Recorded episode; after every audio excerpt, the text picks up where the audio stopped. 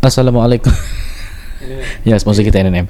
Uh, Assalamualaikum warahmatullahi wabarakatuh. Anda bersama saya Nurdin Zainur Dan saya Tamliha Khamsan dalam rancangan Kisah Rukia SG.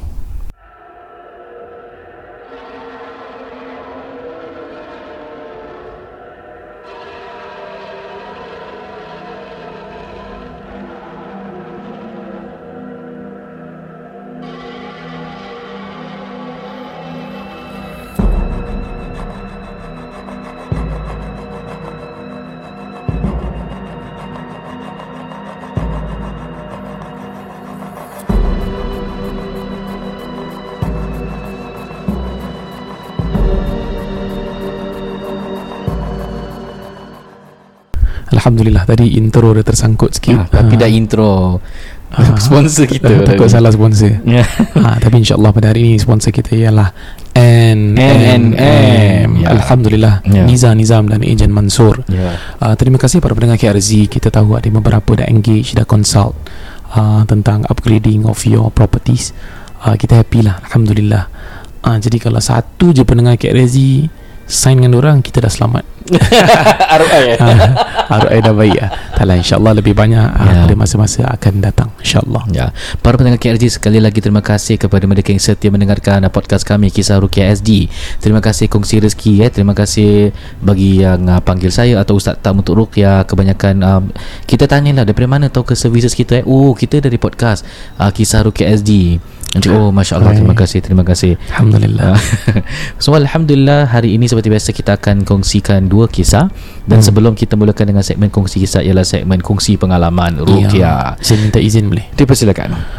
Okey um, Baru-baru ni uh, Terdapat Tiga pocong yang berlompat di luar rumah Taklah tak lagu je Okay. Siapa dengar malam-malam sorry eh Ya para pendengar tengok dekat cermin tu. Ah, Ah. tengok belakang cermin tu ada apa? Tengok bawah katil Hmm. ah, Kalau ada tangan keluar eh Hmm. Kalau yang rumahnya nampak tingkap-tingkap di tepi-tepi Nampak yang lompat-lompat tu Buka tengok Ah. ah. Nanti ada uh, ada Tak actually kita ni dah geram Kita order Grab McDonald tak sampai ah, Jadi Lama ada delay kan ah, Mungkin itulah ujian Okey, bismillahirrahmanirrahim. Uh, ini di antara pengalaman lah yang saya dapat kongsikan. Um, saya hadir pada satu rumah tu. Uh, dikatakan beliau ni um, beliau memberikan izin untuk kongsi eh. Uh, seorang wanita lah, uh, seorang kita punya sister lah.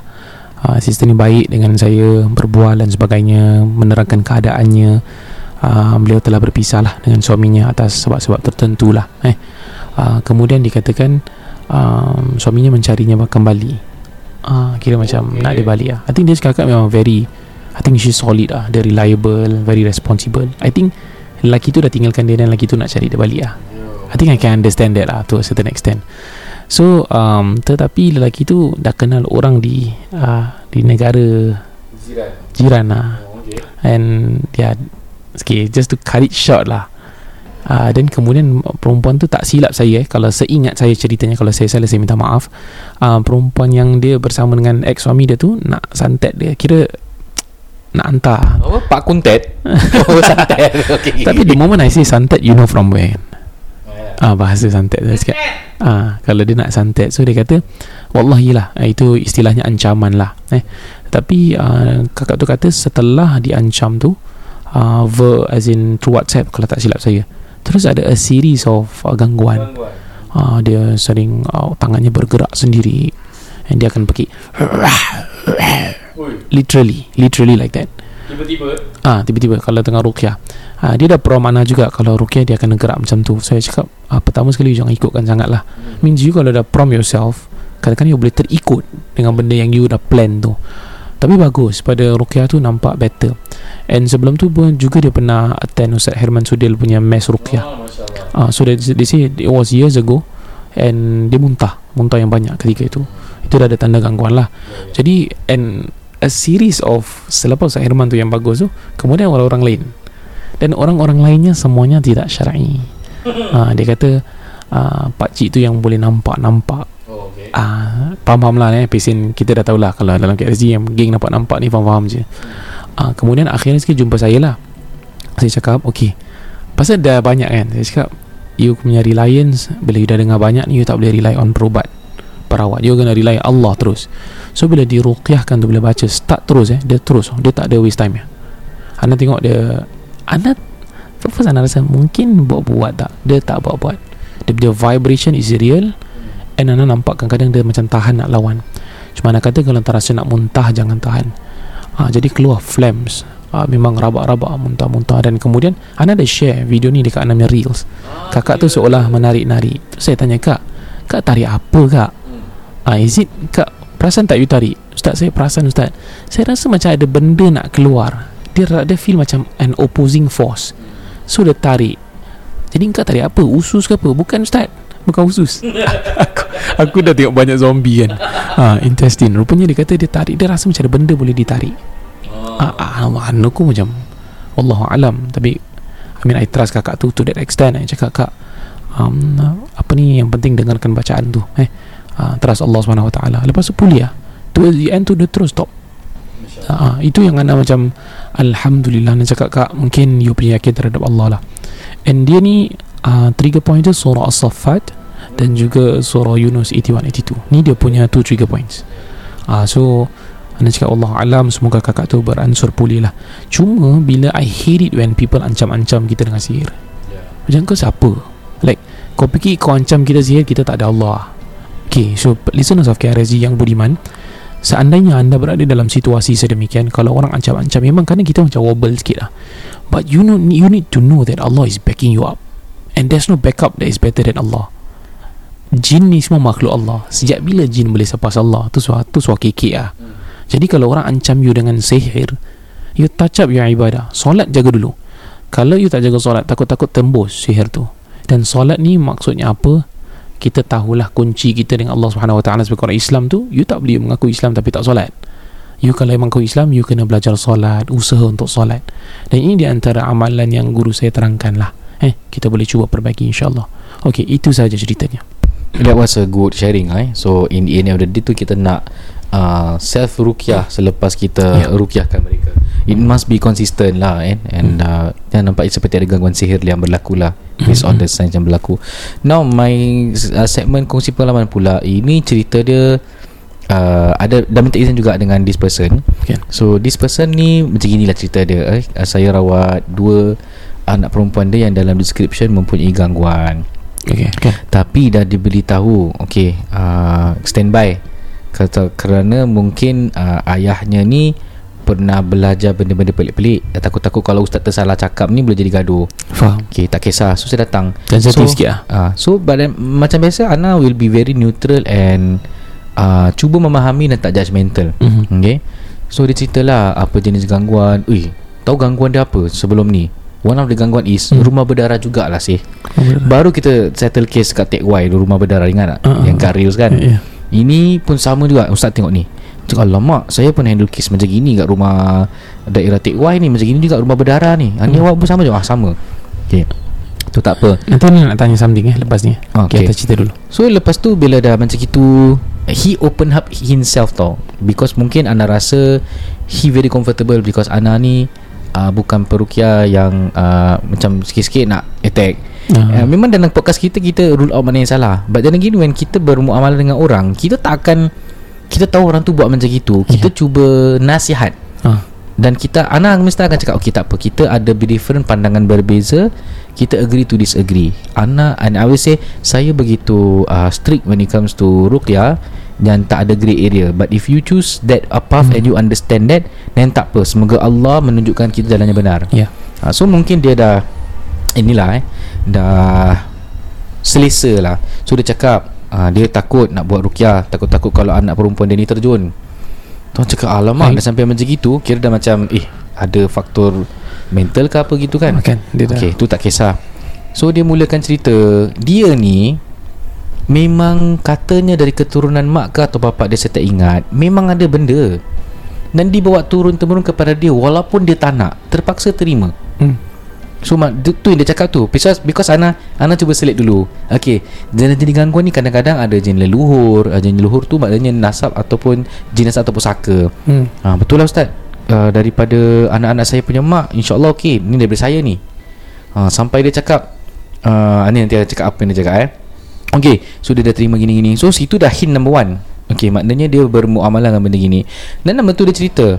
Dia ni sering uh, Dalam keluarga Dia suka cakap benda yang benar Kadang-kadang ada keluarga yang lain Keluarga besar tak terima. Tak suka.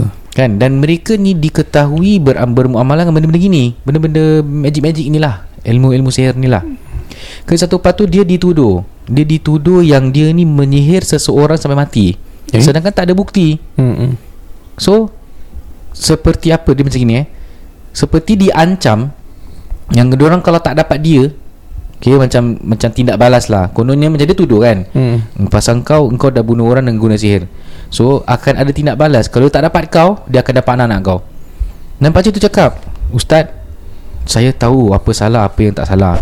Hmm. Tapi Dalam keadaan macam gini Diancam. Kalau tak dapat saya Dapat anak-anak saya. Anak-anak saya ni roh saya Dia bilang gitu. Tu I was like Eh mak kau this is a Very good father ah. Depan anak dia ni Dua dua perempuan ni Hmm. Ni suami family lah Ah dia ah yes that's the thing and he's a family man and he's a, a protector. Eh? Ah. So lepas tu bila dah dah macam gitu kan. So dia cakap ah saya eh, ni ada ada ni. Kejap eh kejap. so minta maaf ada ada ada advertisement sekejap. Grab sampai Grab sampai ah. Ah, kita tunggu McDonald nak makan satu jam dia sampai dah. Ya. Ah tu yang terpause kejap ni. Okay. Hmm. So balik kepada cerita uh, kongsi pengalaman ya. So bapak dia seakan-akan diancam oleh keluarga lain yang memang bermain dengan guna-guna sihir. Dan dia cakap kepada bapak dia kalau kita tak dapat kau, kemungkinan anak-anak kau mesti kena. Jadi disebabkan dia desperate tau. Dan dia tak tahu nak buat apa. So dia cakap minta maaf Ustaz saya terpaksa mengaku. Dan I was like saya salute lah pak cik ni. Dia tahu yang ni salah. But dia kongsi dan dia ada kekesalan disebab perbuatan perbuatan itulah. Mhm. So saya tanya Okay pakcik buat apa Saya ada kontak Bomo daripada Filipin Untuk hantarkan tiga jin Sila. Jaga anak dua rumah saya Dan isteri saya Cakap alamak Filipin, Saya cakap eh? Okay pakcik Saya nak tanya Jin dia rupa tu macam mana Dia saya tak boleh nampak Tapi description dia Awak tahu tak Dia, dia jin dia tak besar Jin dia kecil je Hmm. ha, Dia macam Kalau you kalau uh, awak tengok Hmm. ha, Macam Sonic the Hedgehog dia bilang The Hedgehog Sonic the Hedgehog ni kira macam Tajam-tajam lah. Tajam-tajam lah gitu. Hmm. Cakap oh ha, So saya memang ah Saya memang guna Panggil tiga jin. Ha, Pasal apa nak jaga anak Dua dua anak saya? Tapi saya tahu Disebabkan perbuatan saya ni Sampaikan mereka ni Sampai jadi Jadi ni Hilang kewarasan. Tak ada orang lain nak disalahkan. Saya tahu ni semua salah saya. Jadi dia pakai jin untuk protect against Daripada ancaman kurung, Ancaman keluarga gitulah. Oh okay ha, Tu saya cakap. Masya Allah. So Ana cakap dengan anak perempuan dia Ingat Although you two memang against your father punya cara Memang betul Yang hak Yang hak batil yang batil. Pakcik Pakcik sedar Ini memang salah. Ha, Dan mungkin anak-anak nak memberikan kesedaran Tapi ingat Di antara usaha syaitan Akan suruh anak-anak tu benci bapak sendiri Pasal bermuamalah dengan benda-benda macam ini Yang lepas-lepas Kita maafkan dan kita mula berubah. Ha, So itu lah So orang cakap pakcik Minta maaf. Pakcik punya cerita ni best. Dia cakap adik Adik nak bawa cerita ni Dia persilakan Jadi ramai boleh ambil pengajaran. Ah, Jangan jadi macam gitulah kira. Masya Yang Allah bermuamalah, Hmm. Kira Dengan tajuk pada ni Terpaksa guna sihir. Bermakna Yelah dia dah tak tahu nak buat apa. Orang Hmm. guna sihir. Kan memang dulu-dulu Memang ada guna sihir lawan sihir. Hmm. ha, Dia ada macam-macam. Bila anak datang tu kan Masalahnya Rumah rasa tenang. So anak sempat solat maghrib Seorang-seorang. Tak ada apa-apa. Tak ada apa-apa. Okey tenang. Habis kat belakang hantar ada tiga jin ni apa Eh okay, sorry, sorry, sorry. Tu tak apa. And then lepas tu uh, Dah habis uh, Dia teman Ana pergi parking lot lah. Dia bilang Belanja dengan ustaz. Kat bilik tu Cincin jin Cincin khodam Semua ada kat dalam. Cakap alamak. Tapi masalahnya Ana tak rasa apa-apa. Okay lah Tak rasa macam seram-seram. Ana spray rumah tu Betul? Hmm. Ah, Tapi bila masuk uh, store tu Ana tak nampak ni ayat item. Dia cakap ah, Ada Ada macam-macam. Okay Pak Rangit Aziz Sorry ada Ada ni Ada Gangguan. Ada gangguan sekejap. Okay actually sorry. Pasal- Kita pasal- terdouble booking McDonald Sorry saya minta maaf. Susah. Episod kali ni susah. Okay sambung cerita. Okay. So uh, dah dah bila dah uh, bapak dia dah hantar Ana sampai ke, ke kapak kan? Sebenarnya cincin kodam Barang-barang uh, sihir semua Memang dekat dalam. Orang punya terkejut. Tapi dia cakap apa tau? Tak apa ustaz. Doakan. Satu hari saya akan berhenti ni semua. Uh, Itu yang kita nak lah kan dan ya dan diberi keizinan eh daripada seseorang yang memang mengaku, mengaku membuat amal-amal macam gini lah jadi banyak cerita dia ada gunakan cara-cara yang uh, yang senang cakap memang sihir putih banyak lah uh, dan, dan dan saka dia and so on and so forth lah. Jadi itulah kongsi pengalaman mengenai terpaksa guna sihir. Okay jadi my soalan to you uh, Saruk Dia terpaksa guna sihir uh, Tapi dia buat rawatan uh, raw- dia dia tak merawat orang. Ah, tak, tapi an- dia ada ilmu Tak macam lah. datang Is anak dia call. Ah, anak, Anak dia call. kah? Ah, so uh, somehow pak cik tu cakap saya boleh rawat dengan cara yang saya belajar tapi saya takut kalau apa berlaku dengan adik perempuan. Kira anak dia yang yang nombor dua lah. Oh, takut faham. terjun. Tapi bila anda rukiahkan adik dia tak ada apa-apa lah. Si dia rasa tenang. Tak Hmm. ada satu pun tindak balas. Clear. Clear. Tapi yang, yang kakak dia ada sedikit gangguan lah ha, rasa macam getaran-getaran rasa begini begitu. Sampai ke akhir rukiah she felt better. Alhamdulillah. Alhamdulillah. So, Okey, uh, ya. Tapi baca cerita uh, Baca cerita orang tanya juga Agak-agak ada tak Bila diorang tahu Ustaz nak datang ni Diorang sembunyi? So uh, Jawab balik senang je. Tak ke bagus Kalau dia dah keluar sembunyi? Lepas tu kita benteng lah diri kita Jangan diorang masuk. Ah, Yeah, Faham betul. tak? So kalau orang tanya macam gitu Keyakinannya kita alih, Alihkan ke arah situlah eh? Okay Okay Actually yang pasal tadi ada darah keluar dekat tembok kan uh, I, I posted on my reels and kita sama-sama lah Saruk juga. Itu from our sahabat juga yang perukiah. Um, I tanya few ID interior designers. Ya. So dia kata Ustaz uh, benda tu possible to happen physically? Maksudnya kalau rumah kita terlalu basah Nanti yang kat ujung tu kalau dia tak tutup betul Dia akan keluar bentuk macam pasir Plus apa. Colour dia will be that brownish Tapi tak red. So if it's red It's not those things. Kemudian Oh, oh, okay, okay, okay. dia kata Yang bila I tengok your video I tak suspect benda tu Because I nampak kat mid wall ada. Kat tengah, pertengahan wall tu ada. Dia cakap that one is very rare. Jarang benda ada lubang kat situ. Possible. Tapi ya, bila anda datang balik, bila anda check dia bilang dia bukan dekat dia dia tahu dekat uh, painting. Dia betul-betul dalam wall. And that wall tu kan? Ada lubang Kalau- tak? ada ah ada lubang dan keluar darah kat situ. Dan dia punya tembok tu bukan kata orang tu meng uh, it's a macam macam ni wall kan, ni wall kita Mm-mm. belakang kan tak ada apa-apa kan. Ini ini wall dia tipis dan lepas tu baru bilik. Oh, Ah, tu yang pelik tu. Pelik okay, Ah. Faham faham faham Not only that Bila Ana bawa Ana punya Kenalan Datang ikut Rukyah So tolonglah Spray-spray rumah kan hmm. Datang Keluar lagi darah tu Ya Allah Memang pelik So I was suspecting Eh ni ada kena mengena dengan Macam uh, Eh Ada Hmm, Ada. okay, tak apa So Ana macam suspect lah Eh takkan ini Bidara dia? Ah, Ah, Itu Itu ada Ada ni. Itu bukan gangguan eh Itu bukan gangguan bukan, tu, tu anak saya nangis Uh, okay, para penangkit Haji insyaAllah kita akan teruskan dengan segmen kongsi kisah. Okay saya mulakan eh Kongsi kisah Assalamualaikum Ustaz-Ustaz KRSG Waalaikumsalam pendengar KRZ. Nama saya Mo Salah. Cik taklah Ta- Tapi ni boleh pakai nama ni Pasal saya tahu Ustaz Ruk Support Liverpool. Ya, itu dia. Dan Ustaz Stam Support Man U Okay alright. Alhamdulillah. Mo Salah eh InsyaAllah. Okay tak apa. Kalau nak speak kau Islam InsyaAllah. Okay I never walk alone. Okay Alhamdulillah Saya ada kisah Diceritakan oleh saudara yang Saya tinggal di negeri Semberang Okay Di negeri Seberang. Dia kata That time dia pernah terpukau Over the phone. Ha, Beliau juga kata Beliau menerima WhatsApp call Daripada number yang mereka tidak tahu. Kemudian dia angkat. Lepas tu dia kata Dia just buat apa je orang tu suruh. Okay. So he actually transferred Seribu ringgit. Serius ah. 1000 RM eh 1000 ringgit kepada orang tersebut tanpa dia sedari. Kemudian setelah dia letak telefon tersebut uh, dia rasa macam dia dapat kontrol dirinya kembali. Oh, okey. Maknanya tadi dia tak boleh kontrol lah. Tadi dia macam tongong gitu kayaknya. Ah, sudah kena pukau agaknya. And I think he got back con- in control dan dia dapat rasa balik badannya seperti biasa. Dia dapat dia conscious ah. Lepas angkat telefon eh. Ha, kemudian dia check uh, his account and betul ada seribu ringgit yang ditransferkan kepada akaun orang tersebut. Kemudian dia cuba call bank lah untuk memberitahu tapi bank cakap diorang pun receive banyak calls from their clients eh atau consumer saying that mereka dipukau ataupun ditipu scammed by this number account and there's nothing the bank can do because I believe orang tu sendiri transfer apa Dia transfer uh, Yalah sendiri transfer sendiri transfer bukan macam tau. Ha. Ada yang kena betul-betul kena duit hilang tau. Itu bank akan reimburse tapi macam gini tak boleh from what I know. So uh, soalannya so ustaz boleh ke pukau begitu? Itu saja. Assalamualaikum. Ustaz kalau ceritakan di podcast please update which podcast. Uh, I'm avid listener. Here love uh, your content. Alhamdulillah masya-Allah alhamdulillah. Okay power. Power brother Okay um, Pukau artis Con artis You boleh dengar banyak uh, I dulu ingat Channel 5 Suria Eh Suria pula. Channel 5 pernah keluarkan This Pukau punya series lah back then.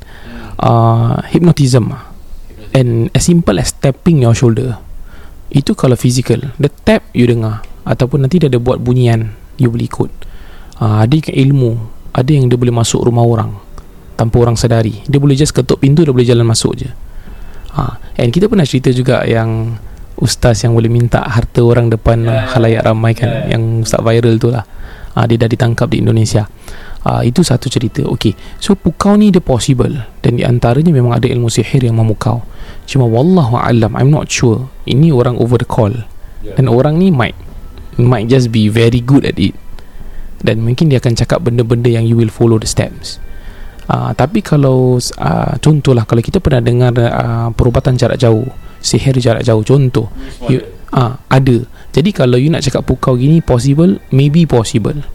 Uh, tak semestinya orang Melayu buat benda ni. I think scam jarang lah orang Melayu. Yeah. Orang Melayu tak begitu terror nak bohong through phone dah. uh, selalu kita tahu kalau scam call ni you tahu faham-faham lah. And you tengok dia punya code country number you dah tahu. Tapi uh, I think it's a bit sad Kesian lah orang tersebut menjadi mangsa Seribu ringgit uh, ditransferkan. Dan I think maybe for some person uh, For someone out there Seribu ringgit is not cheap. Betul tak? Mungkin dia boleh gunakan untuk keluarga dan sebagainya. Jadi bila ditipu tu kami turut bersimpati. Tetapi perkara sudah berlaku. Untuk para pendengar KRSG yang budiman uh, Kami mengharap you tak terjebak Ataupun tidak menjadi mangsa kuatkan amalan harian zikir-zikir macam la ilaha illallah wahdahu la syarika lah. Lahul mulku lahul hamdu yuhyi wa yumiit wa huwa ala kulli syai'in qadir. 100 kali setiap pagi. Itu solid. Amalkan. Saruk dengan saya memang kita bikin tu benda lah. Kita tak tahu bila satu hari kita pun boleh kena Saruk eh. And we hope insyaAllah Allah jaga kita. insyaAllah. Jadi kita amal lah. Jangan dah kena baru nak amal. Sebelum kena amal dulu. Kalau kena juga itu kita redha itu Allah memang nak uji ya. Ya. yeah. So mungkin dia macam ni tau Bila call dia tanya Knock knock. Who's there? Pukau. Pukau who? Pukau you Transfer 1000 Tak kelakar langsung sih. Tak apa tak apa. Kita ketawa. Tak apa. Kita kena support. Kau ngajar kau Okey, pada pendengar KRZ itu uh, sedikit banyak perkongsian daripada kongsi kisah yang pertama eh, mengenai pukau uh. melalui telefon. Jadi sebelum kita teruskan dengan kongsi kisah yang kedua, kita teruskan nak beri laluan kepada tim NNM untuk memberikan sepatah dua kata. Over to you, Abang Nizam.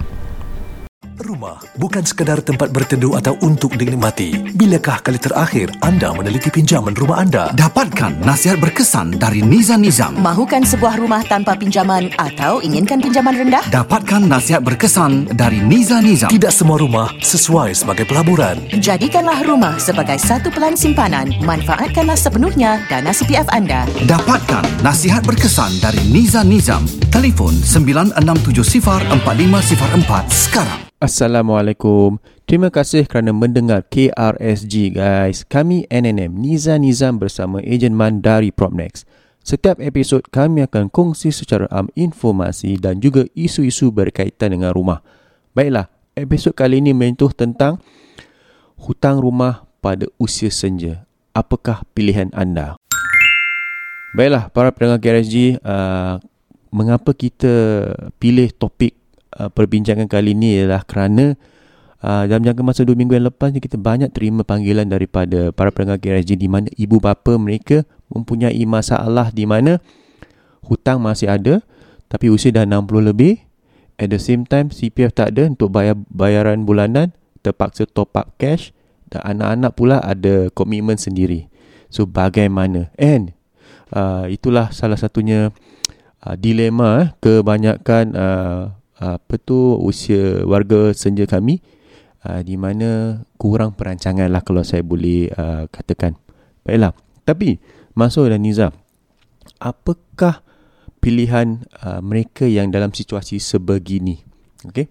Uh, mungkin siapa nak mulakan? Okey. um, I think I begin lah Niz- Nizam Okay for For kira choices Okay Kalau if your house um, Already Dah Dah ruang dia dah, dah kosong. You know You cuma tinggal in one room aja uh, Maybe one of the choice Is to rent out a room. You know You rent out a room Or if you got two rooms Even better lah. You can rent out two rooms For income. You know And then uh, Memang I I see that This is uh, a solution that uh, some people are utilising. Memang diorang gunakan solution uh, macam gini. Ataupun kalau you ada tempat uh, untuk tinggal, you know, you can uh, stay with your with your children, you know. Tapi uh, then you rent out the whole house senja for pun income. So that, that is one way, one way of eh. you to. Ya, jadi kalau ada rent, ada oh, apa tenant, room rental ni semua kadang-kadang mereka Yeah, kurang that's right. selesa. Yeah, so selalunya rental is just a short term solution lah. Eh, tidak boleh jangka Correct. panjang untuk uh, uh, pembeli apa ni owners uh, like them eh. Yeah. So sometimes uh, kita ada case di mana we have another option what we call lease buyback option. Okay, atau what we call it pajak pajakan beli something like that. Oh, alah. Ah, ya lupa lah nama. Okay, so basically lease buyback scheme yang Kira uh, you jual balik kepada HDB lah. ya. So basically kalau Tetapi say masih boleh tinggal rumah tu Ya. dan dapat bayaran bulanan lah. Ah, bayaran daripada orang punya retirement and only yang uh, pemilik rumah yang telah menjangkau 65 tahun ke atas yang boleh ada this option called lease buyback scheme dan di mana rumah 4 atau 3 bilik mereka atau ke bawah yang telah habis bayar. Okay? Habis bayar, ingat, Habis eh. bayar eh. Okay, uh, di sini you basically dah fully paid dan you need some options to have some money. Okey, di mana kita punya pelanggan satu ni eh, satu makcik ni dia tinggal di Bishan, dia mempunyai rumah tiga bilik. Tetapi dia ada dua uh, uh, suaminya di home dan juga uh, anaknya lelaki pula ada uh, mental illness. Dari situ du, mereka semua tidak bekerja tetapi bagaimana mereka hendak dapatkan income bulanan uh, kerana mereka pun tidak ada retirement uh, money, retirement sum. So mereka have no option, they have to actually do a lease buyback. Okay, lease buyback tu akan tolak you punya uh, loan dan juga you pay retirement sum for each of the owners. Ah, yeah. So that you pajakkan balik uh, apa tu uh, the years eh and you only keep 30 years lease. Uh, basically Okay. HDB akan berikan uh, harga taksiran mereka tersendiri uh, Yeah. for this uh, lease Mhm. buyback ataupun valuation eh. Yeah. And normally para pendengar KSG bila anda menggunakan lease buyback ni untuk ibu bapa anda atau datuk nenek the valuation is much lower than the normal open market valuation eh. Yeah. So di sini kita tak akan uh, Galakkan of course uh, galakkan kerana these are quite like last resort lah eh last resort bagi uh, pemilik rumah itu. And also tengok usia mereka. Uh, for this makcik yang di Bishan ni mereka tidak boleh uh, tidak mahu keluar daripada Bishan.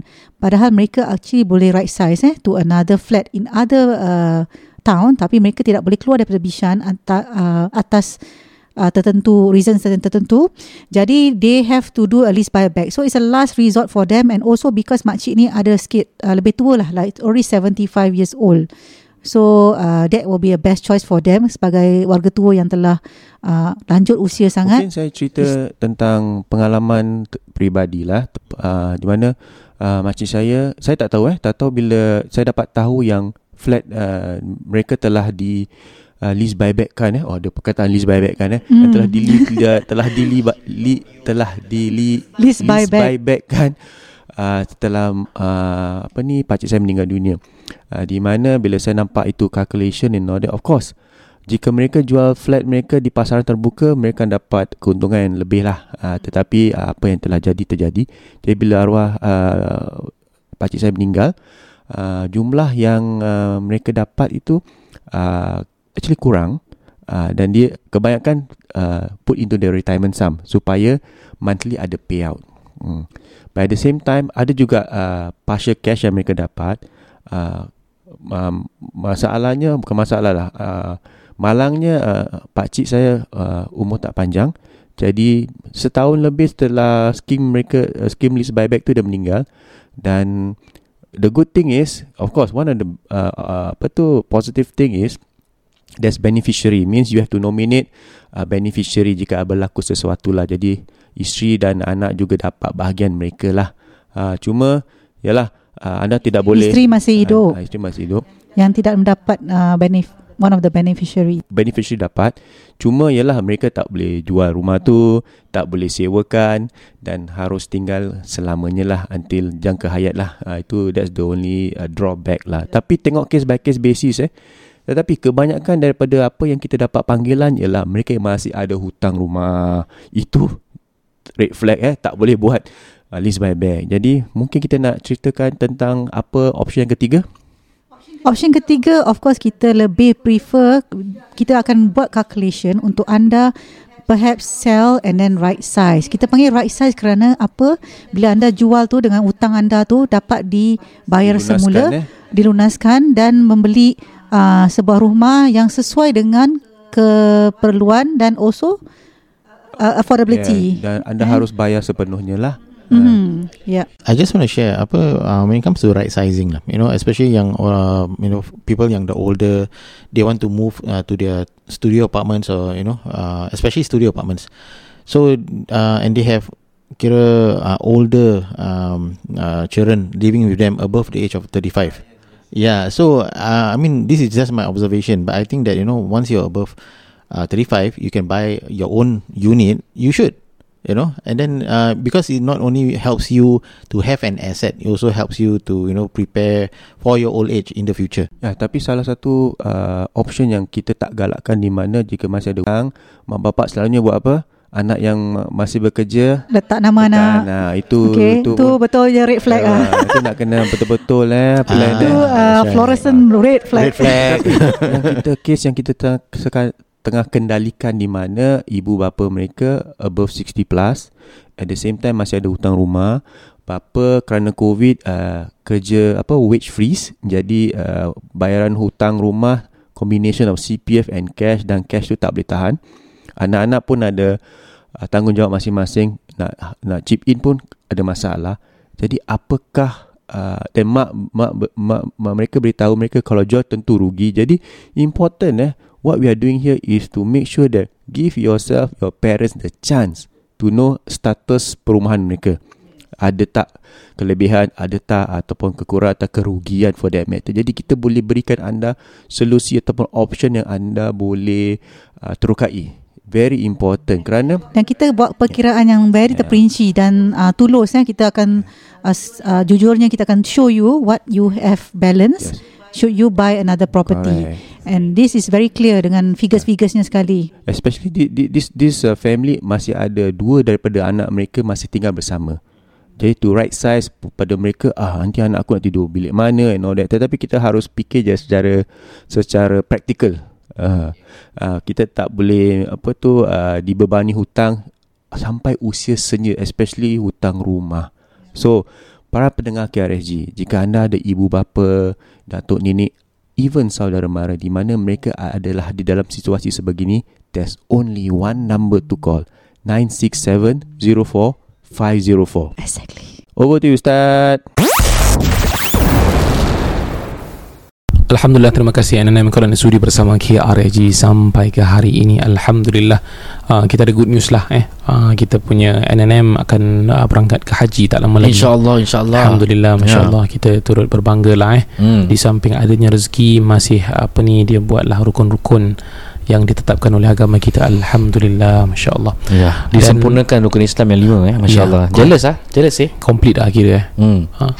Kemudian uh, kalau dengan harapan insyaAllah kalau ada di antara para pendengar KRSG yang bersama-sama NNM Alhamdulillah I hope you guys have a very good experience with them insyaAllah Ya, insyaAllah. Alhamdulillah Kita teruskan dengan kongsi kisah yang kedua eh disampaikan oleh para pendengar. Dia cakap Assalamualaikum Ustaz. Salam. Saya ingin nak tanyalah sikit pasal bacaan cakra alam. Ha. Cakra Saya fahami ia adalah untuk naikkan aura positif kita. Adakah ini dikirakan syirik? hmm. Ibu saya pernah ajak saya ke kelas memahami aura ni.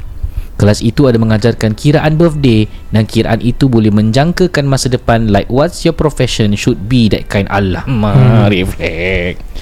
Like what's your actual self deep down?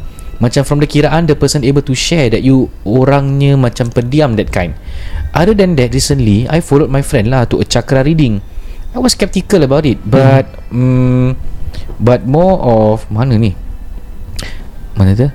But more of jadi follower je Okay. Okay. Then I nampak the person like using her energy To check if there is any negative aura On the parts of the body. So saya tak tahulah Ni ada ke dalam pengajaran Islam. So like to know What's your opinion on this? Okay uh, Alhamdulillah. Saya nak interview sikit boleh? Silakan. Start dulu start. Uh, Saya kalau cakra-cakra ni Saya cuma tahu dia energi lah. Nanti Naruto dalam- kan? Ah, Naruto. Nanti dia cakap Kage Bunshin no Jutsu Dia pakai cakra tenaga dalaman tu kan Yes ya. ah, Nanti dia pakai uh, Kalau ada Dia macam-macam Ada water Fire element Wind Dan sebagainya uh, Jadi itu yang kita faham lah eh. Dan untuk mendalami Wallahualam Kita pun tak mahir sangat Tapi insyaAllah Ustaz Ruk Ada have a piece of What he's going to To say Kami berpandangan bahawasanya ilmu gunakan aura-aura atau energi adalah cara yang tak syar'i. Minta maaf.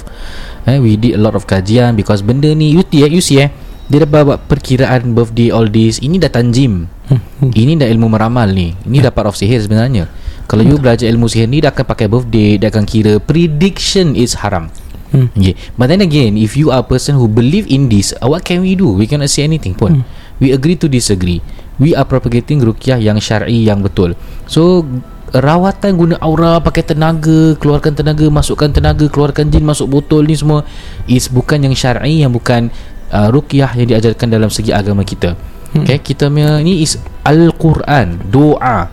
How to know gangguan tu keluar Tak perlu nak nampak jin tu pun Hmm, Ialah dengan berdoa kepada Allah Dan hilang tanda-tanda gangguan itu sahaja Hmm. Bukan tugasan kita untuk me, me, Membizikan diri Mencari ini jin apalah Jin tu muka apalah Hmm. ha, Sonic the Hedgehog lah Tak ada, tak ada, tak ada Ya, so itu jawapan direct daripada saya lah Nah, nanti kita nampak juga kat TikTok nanti ada pawang tu. Ah, tak nak sebut nama pawang dia. Nanti pawang tu dia boleh dia tahu Ustaz Kazimilas kena kan. Oh, Ah, ya, dia dia boleh draw jin yang kacau Ustaz Kazimilas. Oh, And ramai pendengar KRZ send kat Ana. Ha, so apa tu dia katalah uh, pawang ni dulu belajar kat pondok pesantren. Cakap like so. Ha, kan So Yeah. maksudnya Doesn't mean you study kat mana-mana You can justify your action doing that Cuma Ana tak banyak komen lah Cuma From what I can say lah Kalau kita belajar benda-benda ni Berhati-hati lah ha, Kemudian lagi satu Macam contoh you Minta orang kat TikTok Very viral. Dia buat live Live dia ribuan orang. Uh, I'm not sure dia local ke tak. I think this not local lah. Ha, Dia macam negara sebelah lah eh. uh, And kita punya pendengar Daripada negara jiran pun Bagi tahu kita. Ya, ya. Ah, so kita macam eh Masya Allah si ah, Dia tanya Ustaz ni macam mana Ustaz? Memang tak boleh lah. Dia, dia punya predict by uh, birth date. Salah lah tak ah, So dia kata birth date ni bagus Birth date ni tak bagus. So bila you cakap Tarikh lahir orang tak bagus. Apa you nak kata Allah subhanahu wa ta'ala Menandakan takdir kadar-kadarnya Orang tu lahir pada tarikh itu tidak bagus? But the thing is What is predicted betul? So ingat You predict cara betul That does not mean it's right. Iya ya. Remember that. Ha, Ini prediction is something yang against In dalam ajaran agama Islam. Hmm. If you disagree with that Again let's agree to disagree Okay Ni podcast channel kita Ialah propagating rukyah yang syar'i. So guna cakra all that. We don't believe yang ada cakra ni semua Ada aura. Ni benda Rasulullah tak pernah ajar pun. Hmm. Ya okay So uh, Dengan prediction gini gitu Baru-baru Ana baru rawat juga this client Dia cakap dia pergi jumpa This person And uh, dia bilang aura awak tak bagus lah Pergi go and have check. So I said Okay. Dan bila rukyah nothing happen pun. Macam I say That's why you hati-hati dengan orang-orang Yang give you Paranoid Diagnosis tau You tak ada apa-apa Tapi Kasih you fikir-fikir Ah, the thing is, you ada tanda-tanda gangguan tak? Tak ada pun. Then why you you, you mencari risau sangat? hmm, hmm. So berapa ramai kita punya klien macam gitu Ustaz? Ya Betul betul aja klien Ramai kita gila. yang actually tak ada apa-apa. Hmm. So jangan terlalu overthinking. Mentang-mentang dia belajar ilmu gini does not mean itu uh, kata orang tu ber, bersamaan dengan pemahaman agama. Ya But then again if you choose to believe in that that that uh, ajaran, what can we do? We can't do anything. We can't force you pun. We can't even say oh ajaran tu salah. We just say itu tak syar'i. Okay, bila tak syar'i, hati-hati. Eh, ini benda yang uh, you dwell too much into that, then ada imbalan tu wal bila Semoga tak adalah. Hmm, ya, okay. So Ya. itulah dia kongsi kisah yang kedua. Alhamdulillah masa pun dah dah mengakhirkan kita pada saat ini. Dipersilakan Ustaz Tam last words. Uh, okay Lagi satu kan uh, Kita juga nak minta maaf lah Kalau contoh apa yang kita kata Kadang-kadang ada orang uh, Dia message Ustaz uh, You mention like that But my father is doing that My uncle is doing that My makcik is doing that uh, Kita tidak menjurus kepada All of your family members yang terlibat. Tetapi kita cuma cakap in general. Uh, Jadi you faham lah. Dan kita ada kenalan eh Beberapa clients kita Pasien kita Yang kita contact Dia contact Ustaz Ruk dengan saya. And truth to be told Kita dah mention about this perawat Few times. Uh, Dan kebetulan Ustaz Ruk punya sama Saya punya sama. Saya punya baru je orang ni mengaku. Dia kata tu pakcik dia. Uh, Saya cakap Alamak dah tak sedap lah. And saya, Dia sampai tunjuk gambar Saya sampai tengok Eh sama Nama sama uh, Jadi dia memang punya Betul tak syar'i And tu You wanna know what Ustaz Ruk They have a solid team Ah, dia orang ada geng-geng yang okey. Ah, uh, dia orang ada geng-geng zikir ni. Pakai baju-baju putih semua kat satu tempat center dia orang buat start. And dia orang tunjuk gambar-gambar dia orang tarik pakai macam aura, tarik kat kepala tarik ke atas. So Ana cakap it's a community lah. It's a big. No so, wonder. So that's why I say There are people who listen to KRZ and say they won't agree with us. Kita tak paksa pun. Again, is we are telling you apa Yeah. rukyah syar'i. You buat rawatan-rawatan guna like, okay contoh, let's give a contoh eh. okay. You pakai jin untuk keluarkan jin. Hmm. Seperti sihir mengguna sihir untuk lawan sihir. Hmm. We told you what ulama said about this and that. We told you what ulama terangkan dalam kitab-kitab ruqyah. Now if you think your cara is berbeza and you want to label it as rawatan Islam, by all means silakan. But don't say that itu ruqyah yang syar'i. What is syar'i? Yang bertepatan dengan syariat agama Islam. Rasulullah pernah Yeah. ruqyahkan orang yang terkena gangguan. We stick to that. Yeah. Dan yeah. tajribat eksperimentis para ulama adalah gunakan benda-benda sunnah. Mm-mm. And then people might question, this is a test my friends. Test. Allah nak test kita. Okay, cara gini boleh baik. Tapi cara guna gini mungkin Allah belum nak baikkan. Hmm. Kalau kita punya kepercayaan is Allah nak ujilah. Yeah. Jangan sampai kita ni dalam keadaan dilaknat Tuhan. Makin kau percaya benda yang salah Makin jauh daripada Tuhan Waliyahzubillah Jangan sampai macam itu yep. Hatta me and Ustaz Tam We always at, at, at, tell each other There are times when Allah uji kita seperti Eh Asal kita macam ada kelebihan-kelebihan Macam dukun ni ah. Ah, macam we, sana ada we, we, eh. we share Yeah we share Like example Pernah sekali tu kita rawat gini-gini Kali macam Eh macam ternampak ah. Hmm. And then I say Eh Ini You know some people when when dengar macam ni Dia akan cakap Oh Oh kau punya level dah naik ah tu sebab kau boleh nampak-nampak cakap no. Sudah up lah. Allah nak uji kita ni. Kita kita dinampakkan jelmaan seperti ini sebagai contoh. Bermakna apa? Angkat tangan doa ya Allah jaga aku. Tarik tarik benda-benda macam ini. Ini bukan kelebihan. Ini adalah gangguan. Kan? Kerana aku seorang yang ingin li'la'il kalimatullah al-ulya aku nak tinggikan kalimahmu ya Allah bantulah. Allah. Ha, so kalau kita daftar nampak-nampak kita angkat tangan kita akan doa ya Allah take this away. Never have we rasa bangga pun hmm. kalau pernah ternampak ke apa memang Allah akan uji. So hmm. ujian kat sini bukan hanya kepada yang dirawat, perawat pun diuji. Yeah. Mana dengan perawat yang nama guna ruqyah syar'i kemudian hati penuh hasad? Ha? contoh contoh. Contoh, contoh. Ha, Okay, okay. Mana dengan orang yang uh, namanya uh, orang-orang nama asatiza sebagai contoh tapi Hmm. masih mengamal sihir tanpa disedari semua hmm. daripada kita diuji. Hmm. Ha. Ada yang contoh uh, contoh ah, pengalaman lebih, pengalaman lebih cakap semua yang baru salah. Ah contoh ha, gitu. Ha, so Ah. ada juga kita dengar-dengar tapi kita pun Allah alam lah. Ya. Tak tak sampai orang tu cakap Terpulang direct lah, terpulang. Bagi kita like, pun, like I say, Mm-mm. kita ini podcast channel kita, kita punya niat satu je. Kesedaran bahawa apa tu ruqyah syar'i yang diterangkan oleh majoriti ulama. Yeah. You tak setuju, dipersilakan itu pandangan you. Hmm. We don't condemn you pun. Kita tak sebut nama pun. Yeah. Ha, ni legalities issue kita tak sebut sesiapa pun. Yeah. We're talking about a general practice. This sebagai contoh gini dalam agama Islam kan dah cakap arak itu haram sebagai contoh. Hmm. Ada kau dengar kita cakap kita kita condemn company-company buat arak? No. No, yeah. Kan we you know hukum cakap apa. The the law is there. Yeah. Right? If you want to still like buat benda like minum arak, habis kita nak cakap apa? Kita tak boleh cakap apa-apa. Kan kita hanya sampaikan nasihat. Ha, so itu itu motif kita KRSD. Jangan korang ingat kita main, main antam orang je. No. tidaklah, tidaklah kita pun Ya, kita korang pun- nak hantam kita dipersilakan Kita boleh berdebat dengan hujah Dengan ilmu kan ha, Kalau kita ada salah No worries pun kita boleh Boleh je. bincang Tapi we are strict Bila bab rukyah Benda-benda gaib. Jangan sampai kita terjatuh ke kancah Kesyirikan. Dan perut aku dah lapar Okay, Alhamdulillah. Allah subhanahu wa ta'ala uh, Kita KRZ just mengharap uh, If let's say we can shed lights to your life uh, Supaya tidak ditipu Tidak dimanipulasikan oleh Dukun-dukun, pawang-pawang, bomoh-bomoh Ataupun ajaran sesat. Hmm. Whatever If it's good for you uh, Ramai di antara klien-klien kita dah. Dia Alhamdulillah ada satu Atau pernah dengan satu pawang ni? Yang dia asyik nangis je. Kat mana? Bawang. Kau yang main eh Ada yang uh, Tahu tak? Dukun ni Dia selalu rasa ringan. Dukun rasa ringan ni? Ha. Pasal orang so Dukung dia. Okay okay okay Sorry sorry. Okay dah dah dah, dah. Okay Alright Terima kasih para mendengar KRZ InsyaAllah kita bertemu di lain kesempatan.